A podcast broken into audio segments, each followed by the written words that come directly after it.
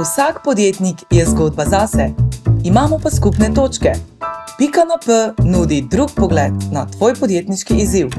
Ker nekdo že ve, tudi za tiste, ki nimate podjetniških problemov, poslušanje je anonimno. Dobrodošli na Sidov podcast z Urošem Čimžerjem.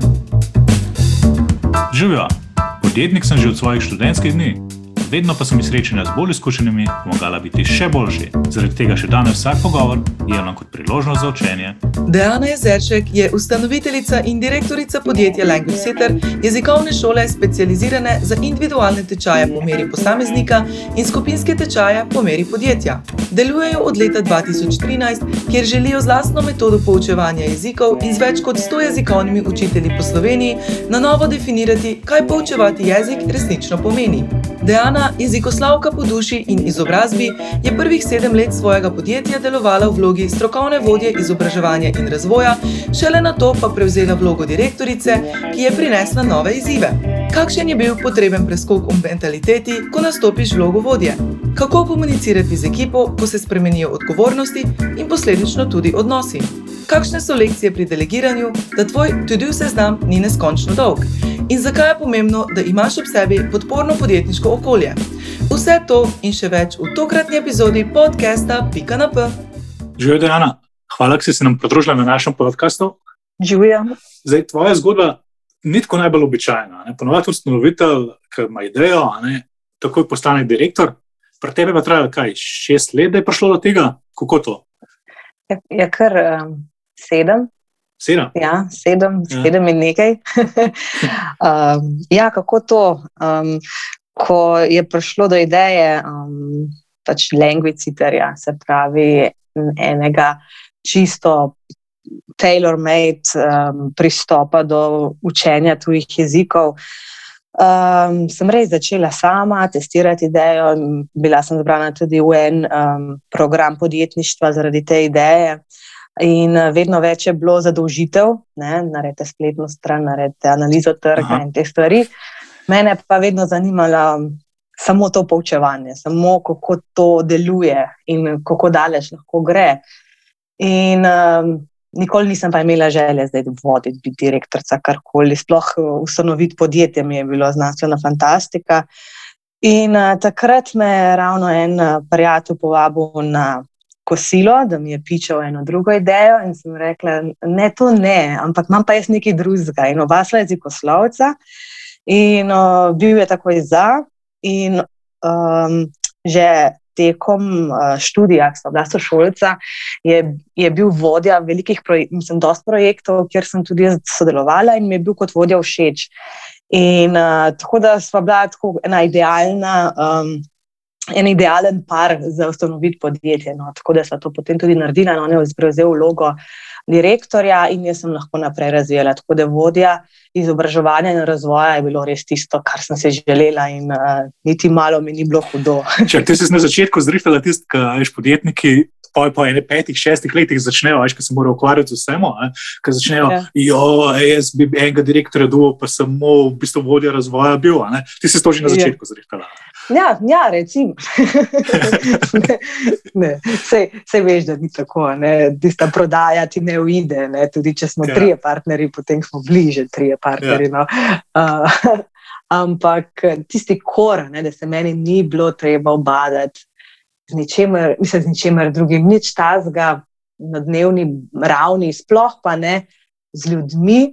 Čeprav sem zelo ta ljudski človek, vedno, kjerkoli sem delala, sem res tako povezovalec ekipe. Ne?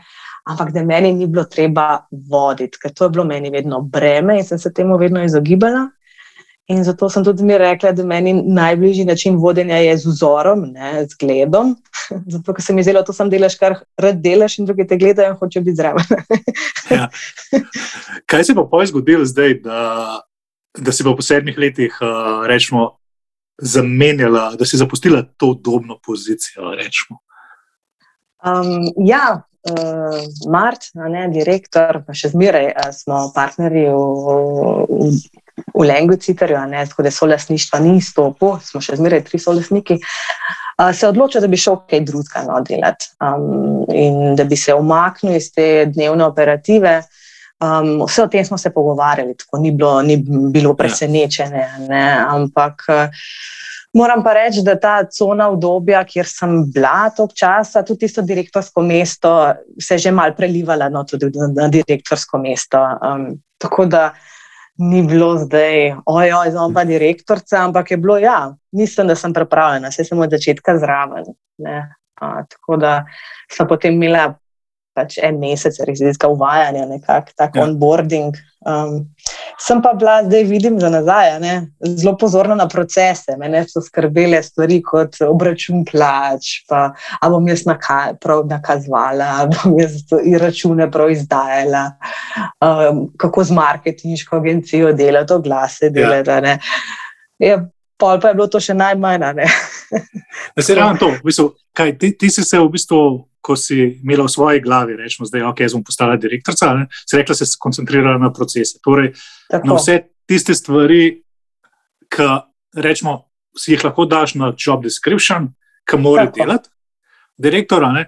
Ne pa na tisto, kjer ponovadi piše, da ima pet let izkušenj v vodenju. Rečemo, ja, ja, točno to. Prav vzela sem job description in procese zapisovala pod vse navedene ali ne. In potem sem šla to skozi, pa z malo pomoči Google, ker jih za vsako stvar, pa tudi ja. nisem hotela klicati. Ker um, Takrat smo bili ekipa štirih, ne? se pravi, Martin je šel, Kovic je začel, četrte osebe potem nismo zaposlili, smo tri ostale, mi smo bili tako res povezana ekipa. Um, fajn, fajn smo se imeli, zato meni to ni skrbelo, kako bo šlo naprej. Ne? Sam to, kar govoriš, ekipa štirih, ne? to je ožja ekipa. Ne? To je ožja ekipa, ja, ja. učiteljev, mislim, jezikovnih trenerjev, kot jih mi imenujemo, languiciterjev, je pa tam okrog sto. To so zdaj zunani sodelavci, ožja ekipa ta res kor podjetja, smo bili pa štirje, zdaj smo spet štirje. No, ja, okay, kaj pa potem rečemo, zdaj si prej malo namignila, v bistvu, da ta spisek ne, aktivnosti, ne, pač proti pa predvidevam, da ti ni delal težav. Ne ko si.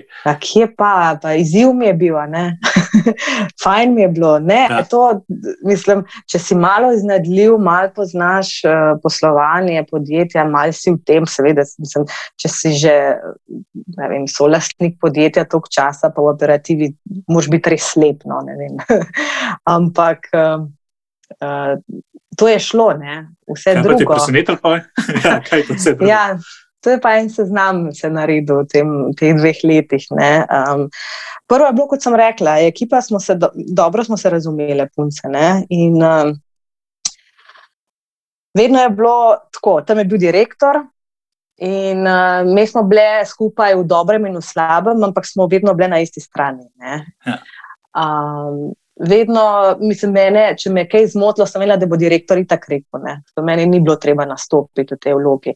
Ker uh, moram pa priznati, no, še en tak disclaimer zraven. Uh, zelo malo sem se obnašala kot so lasnica, jaz sem bila čista zaposlena tam. Ja. Uh, potem, ko sem bila pa direktorica, so me pa ene stvari začele motiti. Ne? In zdaj, kako tem prijateljem reči, da me nekaj moti. Ne? In uh, to pa ni v moji krvi, to je tisti del vodenja, ki meni ni blizu. Lahko uh, tako pogledam, mislim, lahko v nekakšnem primeru. Mislim, Ja, recimo, da se predstavlja, da je to velika in mehna zadeva. Recimo, da se roki niso spoštovali, nekako, ne? ja. da, da, da, vsak, da, vem, da smo se nekaj dogovorili, pa je kakšna po svoje naredila. Ne?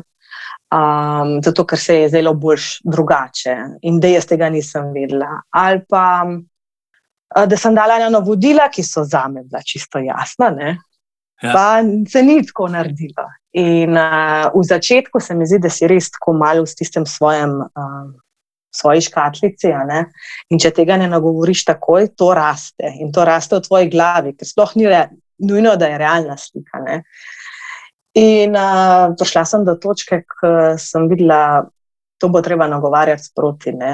In kako zdaj, ne vem. Sem si rekla, da bo kot tisti obliž, ki si hitro ga daš stran, ne ker zaboli. Ja. In sem si prav napisala stavke in sem jih kar rekla. In potem sem bomo videli, kaj se bo zgodilo. Um, tako da. Kako to zdaj si, kaj si nekoga poklicala v svojo pisarno? Ja, pisarno pa sem rekla, Ne, sploh ne v pisarno, najprej sem na kavo povabila. Ja. Da imam medved na kavo in potem tisti, ko se reče, prav grdo šit sandvič. Ja. Ja, ja, da se lahko razložiš, kaj je šit sandvič. Jaz, jaz že malo nisem pristaš tega. Ne, ne jaz tudi ne. Jaz, jaz no, tudi okay. ne. Ampak, ampak ko si enkrat, ta, ko si enkrat res izven meja svojega obdobja, greš v najbolj klišejske prijeme. Ej, najprej vse, kako je fajn, kako je fajn, potem tako ena salamca, noter tanka, rezina tistega slabega, ne? in potem spet vse, sej bo, sej bo, se vidi, da je včasih tako, tako, tako. V glavnem, samo zmedo sem prenašala. In, mislim, samo tako, a, a, a ti je rata spraviti čez v bistvu sporočilo, da si nezadovoljna.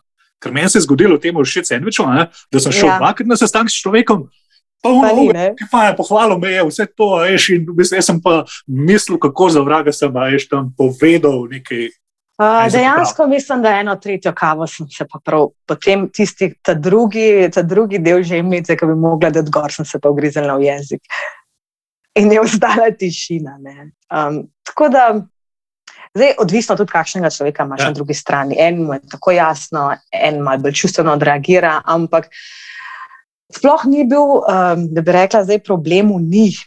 Ja ker to so super punce, dojemljive, izobražene, vse. Mislim, sploh ne vem, kako je. Včasih se vprašam, jo, kako je enim direktorjem, ki imajo res malo posebne ljudi v ekipi. Uh, ampak sem videla, da jaz tega ne znam komunicirati. In, um, Da, kako bi to zdaj malo lepše vam prišlo, konstruktivno, predvsem konstruktivno. Ne? In um, sem se začela učiti, res, um, od kakšne seminarje, knjige. Vem, to, so, to, to je bilo treba se začeti pogovarjati. In, um, moram reči, da mi tukaj tudi se verjetno se bova dotaknila tudi sida, ne? ampak ja. to, je bil, to je bila ena zelo, zelo velika birgla za me. Da... Ampak lahko gremo malo nazaj. Kako si se ti počutila, ko si imela prvič te sestanke? Ja, to, to, to je bilo grozno. To je tisto, o čemer sem jaz sedem let govorila. Ne, ne. Um, ampak potem, ko vidiš, No, mogoče samo še en primer, ja. ko misliš, da si res pameten. Prav, kako ne razumejo mojih navodil, tako jasno povem. In prijem domov in ščirka ima dam navodilo. In oni me gledata. Potem imaš še enkrat povem in naredita nekaj čist tretjega. Pa, če sem vam dala jasna navodila, tako ja niso razumeli, kaj, kaj pa če jaz to v službi delam. in enostavno, um, ja, Veliko, veliko slabih stvari je bilo v smislu, mislim, da sama sebe sem razočarala. Jaz, jaz sem zelo čustven človek, čustven vodja, vsi testi so mi to pokazali, ampak vse nas vzamem. In uh, tako da, zmeraj, kakšna pot je zdaj do te zaposlene, kakšna je do te. Ampak uh, Zdaj, sem, mi smo bili tim treh, zdaj štirih, no, uh, je res en tak poligon, ki jaz gledam vseeno naprej. Kakšna vodja pa boš ti, ko bo to malo bolj zraslo, ko bo res treba reči, morda ta niti ne boš več poznala čisto vseh, ali pa če bom kam drgam šla, kaj pa vem, kaj bo. Ne. V glavnem, to, to, ta del vodenja, ne, ti odnosi, kako zdaj um, dajati povratne informacije in te kot vlogi direktorice povedati tudi, kaj pričakuješ od njih.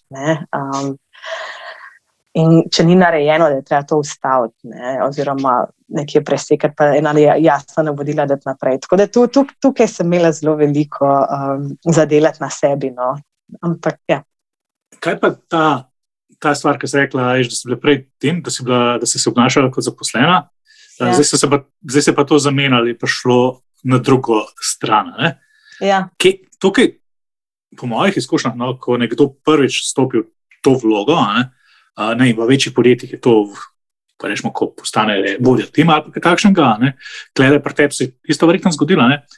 Koliko časa ste potrebovali prvič ti, pa potem na drugi strani tudi tvoj tim, da ste ugotovili, da niste več v enakih pozicijah, da, da samo ta zunanja sprememba v, bistvu v odgovornosti, ki so ti dobila, pomeni, da ne moreš biti več enaka sodelavcev v timu. Mislim, na papirju je bilo jasno. Ne? Eh, moram pa reči, da zdaj, lepo bi bilo, da bi nekaj pametnega povedala. Ampak na eni od teh kav, ko sem spet ja. se nekaj vozlala, mi prav ena sodelavka reče: Ljana, zdaj si direktorica.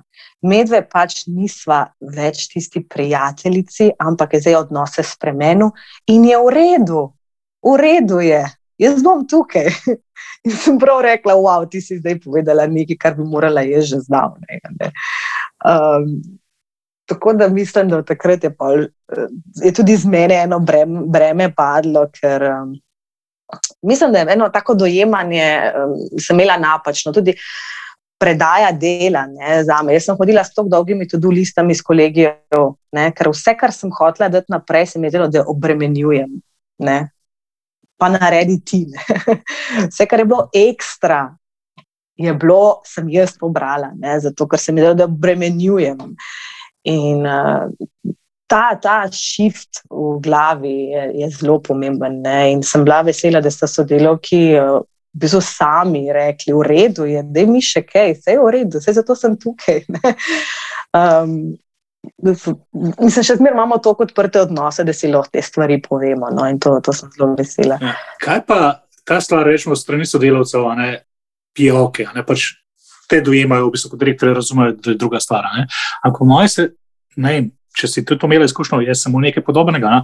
Ampak po mojem, da se zelo malo govori o drugo smer, da ti kot direktor ne, si pa kar naenkrat izločen od vseh ostalih. Ne. Jaz sem tudi solastnik. Uh -huh, uh -huh. In jaz sem velikrat sem zavidal, kako imajo oni lahko bolj pristen odnos s sodelavci kot jaz. Uh -huh. uh, ker jaz sem pa vedno tisti na drugi strani in izmeri ta ena distanca. Kako, kako si pa ti začela to distanco zdaj dojemati? Okay, po eni strani super, imaš sodelavce, ki razumejo, ampak po drugi strani ti kaj manjka. Zdaj, ko, ali si kaj pogrešala? Jo, ja, ta distanca, to je, sem prav razmišljala, ne, te stvari, ki so me najbolj presenetile. Um, kar naenkrat sem se počutila samo, tako čisto v enem mehurčku, samo. Ker nekako sem vedela, kam lahko zdaj grem, kam pa ne smem. Ne. Niti kot ja. direktorica, da se v ene stvari pa zdaj ne vtikaj. Ne. In um, ta občutek je bil en takih slabših, no, ker sem se tudi morala z njim soočiti, da si sam. Um, vse partnerje lahko zmer pokličem, ne, ampak ni to na dnevni ravni, pa tudi celega konteksta potem ne vidijo. Ne. Ampak um, potem vidiš ene stvari, ki se tiče poslovanja, ki jih res ne moreš deliti z zaposlenimi. In sem videla, kolikrat mi je kaj ušlo, Zakaj, a, zakaj sem zdaj to rekel? Tega se ne govori. Ne? Ampak enostavno zato, ker nisem imela s kom govoriti. In ja. ta občutek, prav je prav res, take samote. Uh, Ta, ta, ta ni prijeten. No? Tako da mi je, prav zato mi pol pomagajo tako združenje, kot je zdaj sita, da, da si tam z ljudmi, ki so na isti poziciji, ki čisto razumejo, in sploh ni treba nobenega konteksta razlagati, ampak kar vejo, kaj se dogaja. Ne? In da potem z njimi predebatiraš tvoje izzive in lahko malo pojamraš, eh, lahko vprašaš za nasvet, lahko tudi kaj deliš pametnega. Ampak to, da. Da se je ena distanca ustvarila, da so ene stvari, kjer si povabljen, kamor nisi povabljen, ne, to, je, to je ena taka stvar, ki jo moraš sprejeti. Ja, in se pravi, to, to je bilo meni tako, uh, res težko na začetku, ne preko, ker sem imel sveta. Jaz se doskrat hecam, ne pa če bo to nasilno zdaj zameril, da je to tako, kot rečeš, no, anonimni podjetniki. Priješ pa rečeš, moje ime je uro. Radi te imamo uro, še ne. ja, ja, ja, točno to. Ne, ampak, ja. Res, tisto, ta, ta občutek. Ampak ja, ta, ta stvar, ne, v bistvu, ko si na mestu rečemo, direktorja, ne, kjer so tvoje odločitve, kjer tudi vidiš svoje napake. Veš pa, kaj imajo posledice. Ne, ja. Ja, ne smeš s tem obremeniti sodelavcev, da si predstavljam, da je presenečenje in ja, obremenitev pa težava. Kaj pa rečemo, tvoj pogled na svet predtem, ko si se obnašala kot zaposlena, pa zdaj, ko si bila. Direktorica, rečemo, ajš, kaj, ne vem, če sem dosti jasno vprašal, ampak se je kaj spremenila, ajš, kakšne odločitve ali pa tako razumevanje stvari. Ne, ponovati, tako, če si zaposlen, je zelo lepo, da fajn reče, zakaj nam predajo vseh višjih plač ali kaj takšnega. Je kaj v tem? No, to sem vedela že prej, ne kot so ampak, ja. ampak uh, ja. Um, to je neki tazga, mo mogoče malo bolj umilje oblike, ampak zelo podobno starševstvu. Ko nimaš otrok, si ful pameten ne? in imaš predloge. In se, mislim, kritiziraš starše, kako, kako lahko je ta zga rečeš, ne otroku. Potem pa tega zarečenega, ko ga zelo, zelo veliko poješ. In isto je bilo tudi na tem mestu. Če se kdaj nisem strinjala, pa sem rekla, zakaj to dela, ali pa zakaj se tako je res treba. Ne? Sem se znašla pogosto v istih situacijah in sem isto odreagirala. Um, ne povsod, ker vseeno ena narava, pač osebnost, osebna kultura, vrednote spremenijo celotno pozicijo, ampak um, ja. Uh, sem mene stvari delala in videla čisto drugače kot prej. Ja, lahko še en primer tako pogledava, mislim, da ga -huh. lahko deliš. Vse to so ponovadi občutljive zadeve, ampak vseeno, če kaj obstaja. Ok, um, recimo za okay, banalen primer, recimo za nabaviti malo več. Kakšnih stvari, gadgetov, pisarni, pa neki bi se imeli mi fajn, pa malo dražje darila za novo leto. Zakaj ne? Vse to, to je investicija, da naprej. Pa Potem pa, ki začneš to seštevati, ne, pa rečeš, ne, mogoče pa ne še. Pa, dajmo zvišati postavke, to si res zaslužijo, to v primerjavi, ne, dajmo to, potem spet potegneš ne, računico. Mm. Pa, recimo, z dopusti, ne, pa kaj teži, pa ne greš ta obe na dopust, vse bomo že, ne. zdaj pa greš ta dve na dopust, meni se zruši vse. to pomeni, da jaz dvakrat več delala. Uh, take stvari sem začela bolj drugače uh, dojemati. No. Prej je pač bilo, ok, krijem sodelovko, če gre na dopust, ampak potem vidiš v celoti, kaj vse to prenese za sabo, no. da ni to kar tako. Mogoče taki primeri. Ja. Se lahko vrnemo na to, kar si rekla, da si se sestankov vračala z vse daljšimi tudi za zdaj. Ja. Zakaj? Prav to nisem hotela obremenjevati. Um, zdaj, tako, jaz sem taka delovka, um, ki me opiše, da sem kot stroj. Jaz, meni je čit-čet, vse to mi je odveč. Mene, jaz bi najbolj uživala nekje v pisarni in sam da delam, sam puste me, da delam. Kar bi nekako kot delodajalec moral biti vesel. Le, ja. imam mašino. Um, bivši direktor pa je stalno govoril, pa ti moraš gledati malo ljudi okrog sebe. Tako jaz bi rada delala, lahko delam. uh, ker več to vodenje, pa vse to. Mene to zanima, ta profesija, res me zanima, ne, ta stroka in, in, in tukaj bi rada prišla do dna. Ne. To, kar rada delam, in jaz sem zmeraj bolj nove ideje imela. Ne, jaz sam ideje, sam ideje, sam ideje in tega del, dela se je kupičilo. To so bile, niso bile samo na osnovne zadolžitve, ampak je bilo zmeraj več. In jaz sem rekla, da njih ne smem toliko obremeniti, one so za to plačene, kar smo se dogovorili, to je za nekaj več. Ne. To je to bila ena stvar. Druga stvar je bila, da sem jaz bila prej vodja izobraževanja in razvoja. Ne? In tudi, ko sem prišla na direktorsko mesto, moram priznati, da ne pol leta sem bila še zmer vodja izobraževanja in razvoja. In direktorsko mesto je bilo tisto v prostem času doma, ko so otroci šli spat, sem še naredila tiste nujne stvari. Ne? Moramo vedeti, da je bil tudi čas korone, kar je bilo malce bolj, še zmer je, no? ampak takrat je bilo res malce posebno. Pa predaja delo, to mi nikoli ni šlo. Ne? -hmm. kot smo zdaj že videli. In v meni se je ustvarjalo eno protislovje, ki se je kazalo v ekipi. Po eni strani sem hotela se čisto umakniti in delati tako kot prejšnji direktor, ki se ni nič ubadal z izobraževanjem, nič. Jaz pa sem še urnik delala. Ne? In prijem na sestanek, na kolegi, pa rečem, jaz se čist umikam, tle imate, naredite. Potem pa, ne vem, ena zboli, ena gre, ne?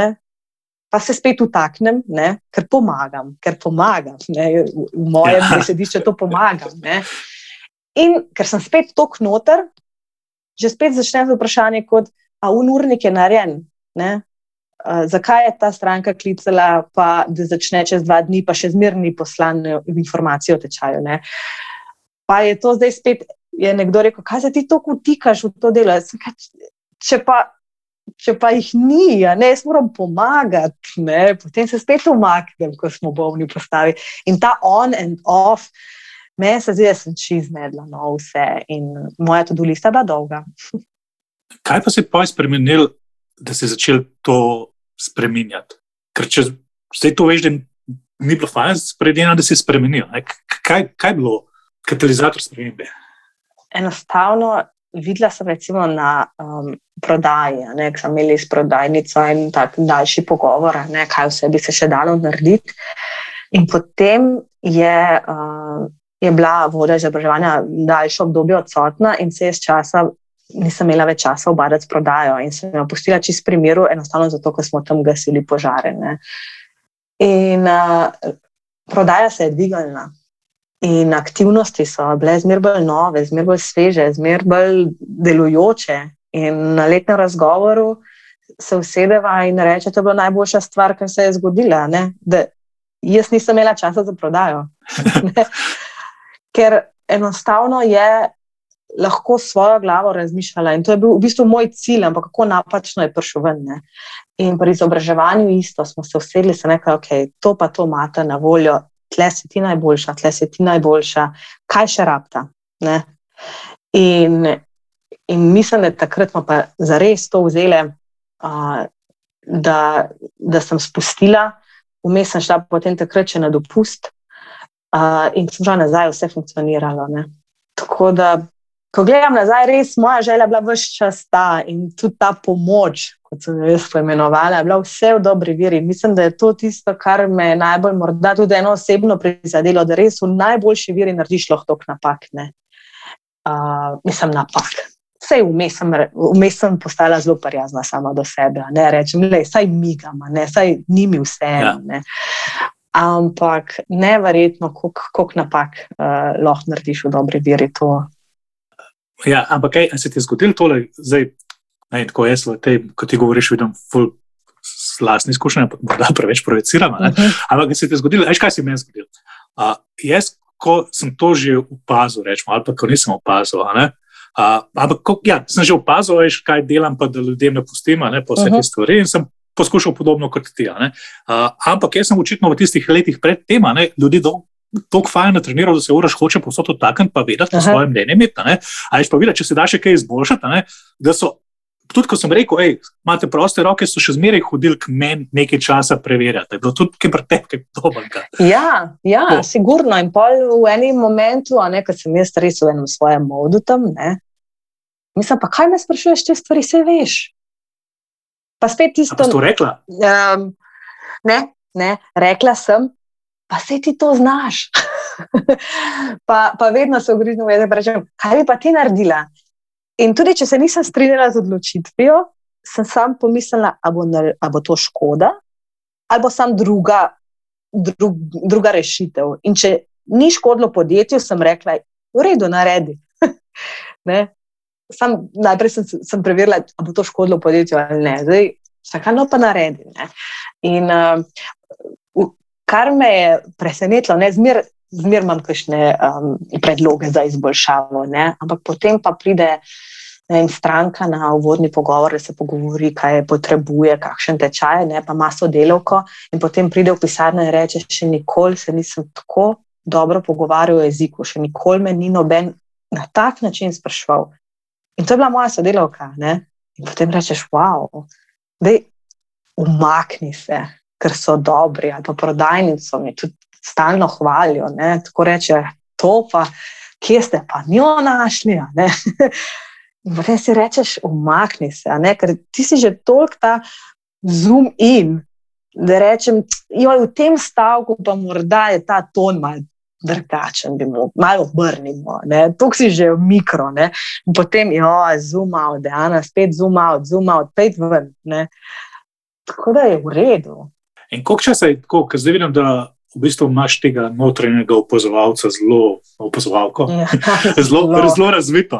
Koliko časa je to trajalo, ravno to, veš, mislim, da si se sposobna ustaviti, koliko časa je zavestno bilo treba delati, da je to postala navada? Ja, to je trajalo leto in pol, mislim, praktično je bilo, je, hm, kaj naj rečem, ja, vsaj leto in pol. Zdaj, tako, kmalo vidiš, da nekaj ne funkcionira. Ne? In um, v timu štirih ti se ne moreš umakniti, ti ne moreš se skriti. In to je treba nagovarjati sproti, to se vidi, ne, ne, ne moreš fejkati. No. Um, in vse, kar sem spustila, sem rekla, ne bom zdaj, bom spustila, vse bo, je prišlo nazaj. In sem enkrat rekla, zdaj, lej, ali nagovori, ali pa počakaj tri dni, da pride spet nazaj, ker ne bo šlo stran. Ne. In uh, tudi, recimo, ko sem pa opazila nekaj, ne, ko, ko sprašuješ druge um, za nasvete. Ne, Je še vedno zelo prisoten ta mi, oni, ne? mi, zdaj delodajalci, oni, zaposleni. Ne? Ampak to meni ni všeč. Nobenega pametnega argumenta nisem slišala. Za, vem, veliko, kar sem dobila, odpust, odpust. Tako, se ne poznaš konteksta. Ne?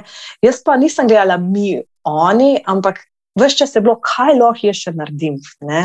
Tako da, da govorče zaposlene je najlažje, to je najlažja stvar, res. Ampak se mi zdi, to je, kar, ko starši govorijo čez svoje otroke. Ja, dragi moj, se si jih ti vzgojil.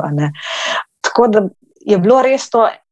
Tako intenzivno leto, da sem danes tako psihično izčrpana, pa ne zaradi korone, ampak prav zaradi tega, ker sem rekla, da bom odprta knjiga, vse naj pride, ker to je treba pač spucati. In uh, tudi zdaj, ne, se ne da jaz super odreagiram, ampak vsaj razumem situacijo in kaj me je razburlo tukaj. Ni me razburlo, kaj je kdo rekel, razburlo me je, ker je ravno tja pritisnilo, kar mene še od nekdaj neki boli. Ne. In uh, ko enkrat veš, zakaj te nekaj razburi, zakaj si užaljen, zakaj te je kaj prizadelo in je to tvoje. Ne, ni, nima veze s tisto osebo, ki je to rekla. Se mi zdi, da je pa to res en korak, ko lahko greš pa naprej in si boljši vodja. Ne? Ja, tako, že prej si v bistvu omenila. Jaz mislim tudi to, da če si boljši vodja, v bistvu načeloma. Eh, pustimo vodja, mislim, da je boljši človek. Tako, načeloma, tako. Ajš, ker moraš postati, se moraš se zavedati sebe uh, in to potem se prenese tudi na druga področja življenja. No, to, je, to, je, to je mhm. tisto, kar je nevrjetno zanimivo. Ne. Jaz se še zdaj spomnim, da si bilo več soustanoviteljev. Uh, in smo se tudi neformalno dobivali, še posebej več na začetku. Ne, tako smo bili v fazi, ko smo vsi imeli pač punce, ali pa tako, pač so bile dve nove in tako pač tam nekaj, ne, pik, tako več slučajno prisluškujem in se oni dve pogovarjata kako je to čudno, da ste prvič v vezi, kjer se fanti znajo pogovarjati. Wow. je, mi, smo se, mi smo se mogli načeloma med sabo toliko stvari zmeniti, da smo se naučili dialoga. Ajš poslušaš, slišiš drugega, kaj reče, in vse to, in to je potem se prenesel na. na Pač tudi na zasebno življenje. Ti si to imela, ajš v otrocih. Uh mhm. -huh. Ja, so te oni naučili nekaj, ampak verjetno zdaj tudi dobijo kaj od tebe, ker znaš uh, bolj se poslušati. Kar me pa zanima, je pa zdaj to. Uh, kaj pa zdaj, ko ne prevzemaš več stvari, ne? ker tvoj to do se napolni več s toliko operativnim zadevami. Uh mhm. -huh. Kaj se, pa, se je kaj sprostilo tebe, imaš zdaj čas za kakšne stvari, ki jih prej nisi imela za delati? Ja, Men, mene zelo, zelo zanima vsebina. Pri meni mora biti vse vsebinsko bogato, drugače ni dovolj dobro. In zelo sem nagnjena k optimizaciji procesov. In sedem let enih idej, do katerih nisem sploh prišla. Ne. Zdaj pa lahko. In uh, uporabljam table, ki so bile prej res tako zelo krasne, ker pač si moram vizualizirati vse. Um, po, začela sem iskati zunanje partnerje, ne, povezovati se. Ker enostavno sem rekla, v marketingu jaz nisem dobra, do tukaj lahko pridem, škode ne bom naredila, enega breakthroughja pa tudi ne bom naredila. Ne. Da si tudi priznaš, kje so tvoje meje. In da rečem, zdaj je čas za naprej, recimo spletna stran, vse čas je bila na tudi listi, vedno, ampak nikoli se nismo odločili. Lani sem rekla, če ne gremo v to, se ne grem več, ker nimamo dobre spletne strani. Jezikovna šola smo, in nimamo niti v drugih jezikih. Ne? V angleščini neki sežetek mali. In smo šli v to. In ko sem jaz videla tam res strokovnjake, ki nam komunikacijsko strategijo naredijo tako, kot jaz sama ne bi znala. Ne? Kako so nas dojeli. Ampak to je bila res tako poglobljena delavnica. Ne? In potem vidim, zakaj ne outsourcamo več stvari. Vse morda prej si tudi privoščiti nismo mogli, ampak te stvari so se zdaj začele dogajati. Ali pa tudi ja, ne kot na začetku direktorca. Ne. Dejana printer ne dela, ne. skener ne dela, uh, internet je dol padel. ja, kaj pa ne, jaz naredim, se ti res zdim, kot da.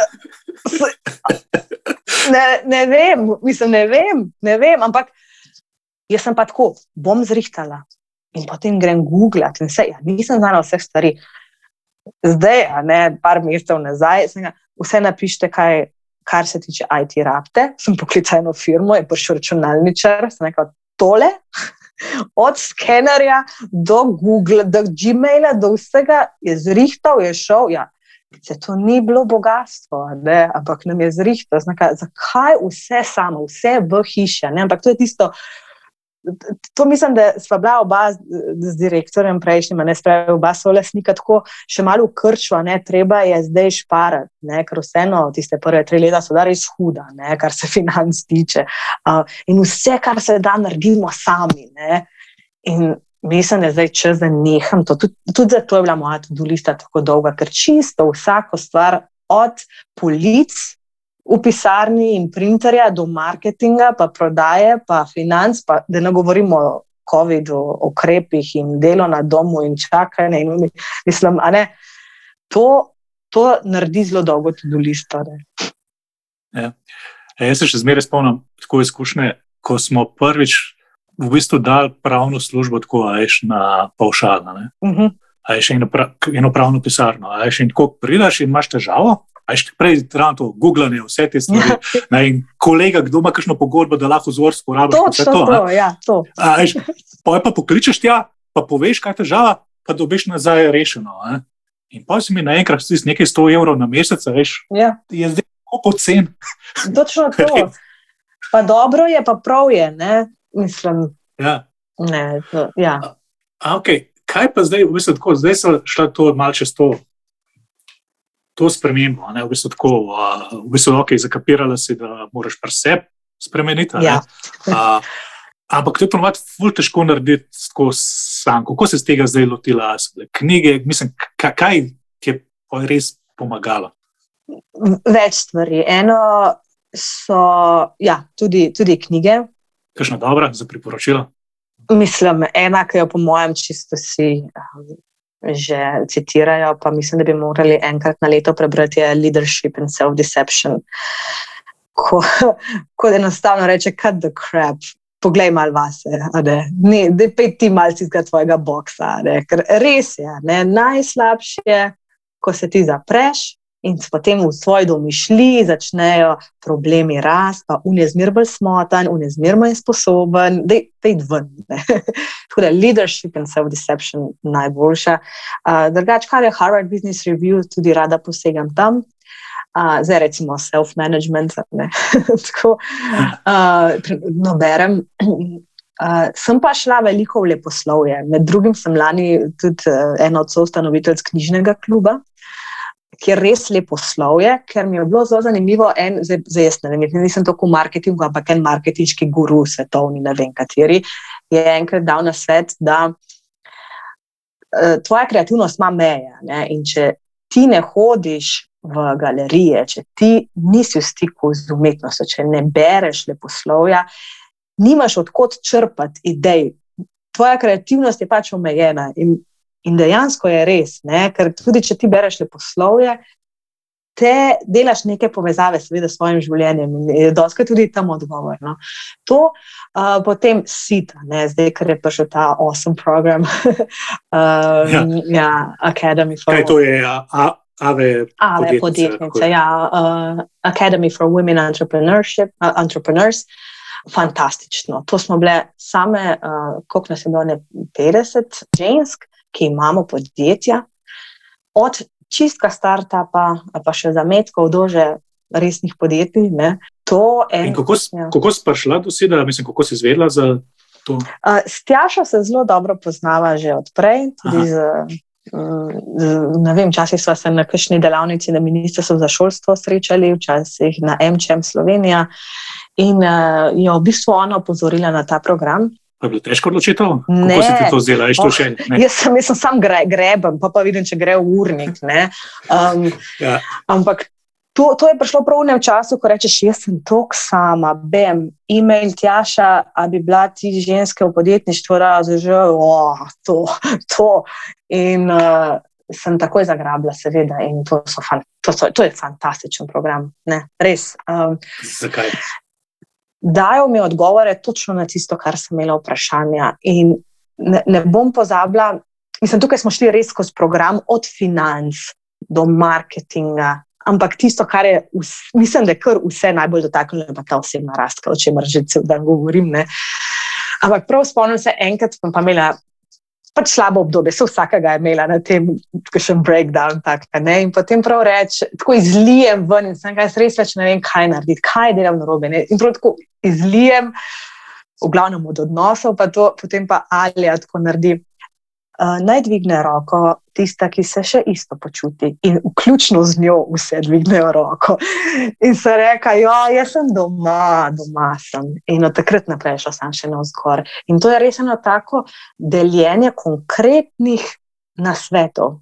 Prav konkretno, ta konkretnost, kot sem rekla, ker sem obsedena z vsebino, je vse, kar premeva sit, konkretno. In um, tako nesebično deljenje, nobenega obtoževanja, res si lahko odprt in prinaša svoje stvari. In točno prave teme smo nagovarjali, in se zelo, zelo veselim, da bo tako še naslednje leto, no, zdaj začnemo. Ja, jaz res uh, tudi moja ta. Izkušnja s siloma, veš, kaj so ti podjetniški dogodki. Ne, pa ja. prideš, pa slišiš enega znanca, pa te vprašajo, kako si, ne, pa rečeš, no, super, ja, ja, ja, to pa to, pa mm, rečeš, no, kaj delaš. Tlelo prvič, da sem jaz dobil občutek, da lahko rečem, da sem več. Ja, ja. Tako, pač prideš, poveš, veš, uno, ja, zadač pa se začneš pogovarjati, kaj je bilo, pa kako pa ja. na ta način. Mislim, mislim, da v podjetništvu ni prostora za ta BS, lahko rečem, bullshit. Ker sam sebe narediš norca, res. Ker, če si v podjetništvu, to, to, to je non-stop se nekaj dogaja, non-stop je nekaj na mizi. Ne. Um, Tako da, ja, in sem vesela, da tisti, ki pa mu nekaj uspe, tako res iskreno vesel za njih, pa takoj ti podeli vse, kar je prav naredil in kaj je narobe ali pa naredila. Tako da res sem tako vesela, da sem prišla v to skupnost. okay, uh, kaj pa zdaj rečemo? To je zdaj kaj dve leti, ja, nekaj takšnega, ki si na tem mestu. Ja, ja, ja. maja bo dve leti. Okay, ja. In zdaj si šla čez ta proces.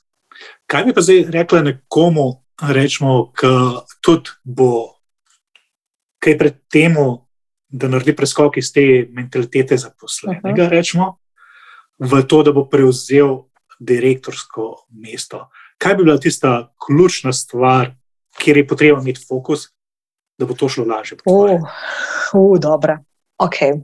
Eno je, da res sam pri sebi ugotoviš, kam hočeš podjetje pripeljati, da res imaš eno vizijo, ker to vizijo potem ti nekako prodajaš naprej, ne, svojim zaposlenim. Da je jasno, da si v redu s tem, pa tudi, da sebe vidiš v tej viziji, da si ti v redu. Se pravi, da, ne, da če gre s tvojimi vrednotami. Ker če bi jaz videla v moji viziji, je, da bomo en breakthrough naredili v enem letu. In to pomeni, da jaz ne bom doma, da bom delala 24 ur na dan, ker se splača to jaz ne bi podpisala. Ker mi družina trenutno to pomeni, dva majhna otroka, ne grem se. Se pravi, da ti pogledaš, a to tudi tebi prinaša eno vrednost, to osebno. Potem pa dobro to skomunicirati s zaposlenimi in videti, kje, um, kje se kdo vidi, uh, kje so res prednosti. Morda si dati pol leta, morda celo več, vem, da, da jih res opazuješ, kje so dobri. No? Ker včasih sami ne vejo. Uh, tudi zase, recimo, ne veš, doskrat, kje si najboljši, kje zablestiš. In potem to res v eno tako strukturo spraviti in vse čas komunicirati. Mi, odkar imamo, recimo, timeline, jasno v pisarni, um, ali pa kakšne te online orodja smo začeli uporabljati, je veliko bolj jasno, kam želimo iti. In ko imamo mi te cilje, čez za celo leto. Mi smo imeli celo leto gore projekti za to leto ne? in potem smo kljukali. To, to nam je zelo pomagalo, in da potem narediš en follow-up, kje smo in spet eno vizijo za naprej. Kar se tiče pa te osebne, osebne rasti, to, kar je mene najbolj presenetilo, ne? je pa res biti odprt, sprejemati pa dober poslušalec. To sem tudi pri sebi opazila, če je včasih kakšna. Došel proti meni ne, v službi, Jaz sem slišala, sam je proti, in namesto da bi poslušala naprej, sem si jaz v glavi odgovore in izgovore izmišljala, namesto da bi poslušala ne, do konca. In uh, to je bila tudi ena taka šola, biti dober, dober poslušalec. Ker včasih ti sploh ni treba nič odgovoriti, ampak vzameš in potem šele odgovoriš. Um, sploh za te čustvene vodje, kot sem jaz, ker uh, sem čustvena, pa turbulentna ob enem.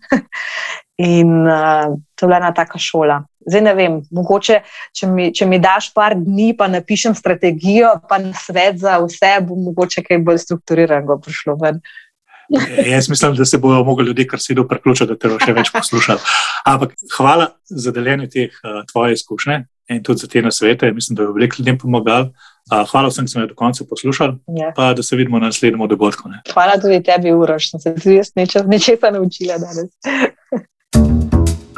si podjetnica, podjetnik, želiš rasti hitreje, pa ne veš točno kako?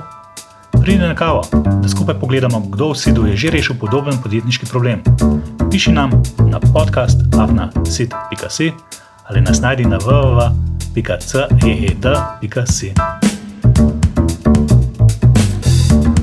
Podcast Pika na P, kjer deljenje izkušenj omogoča rast.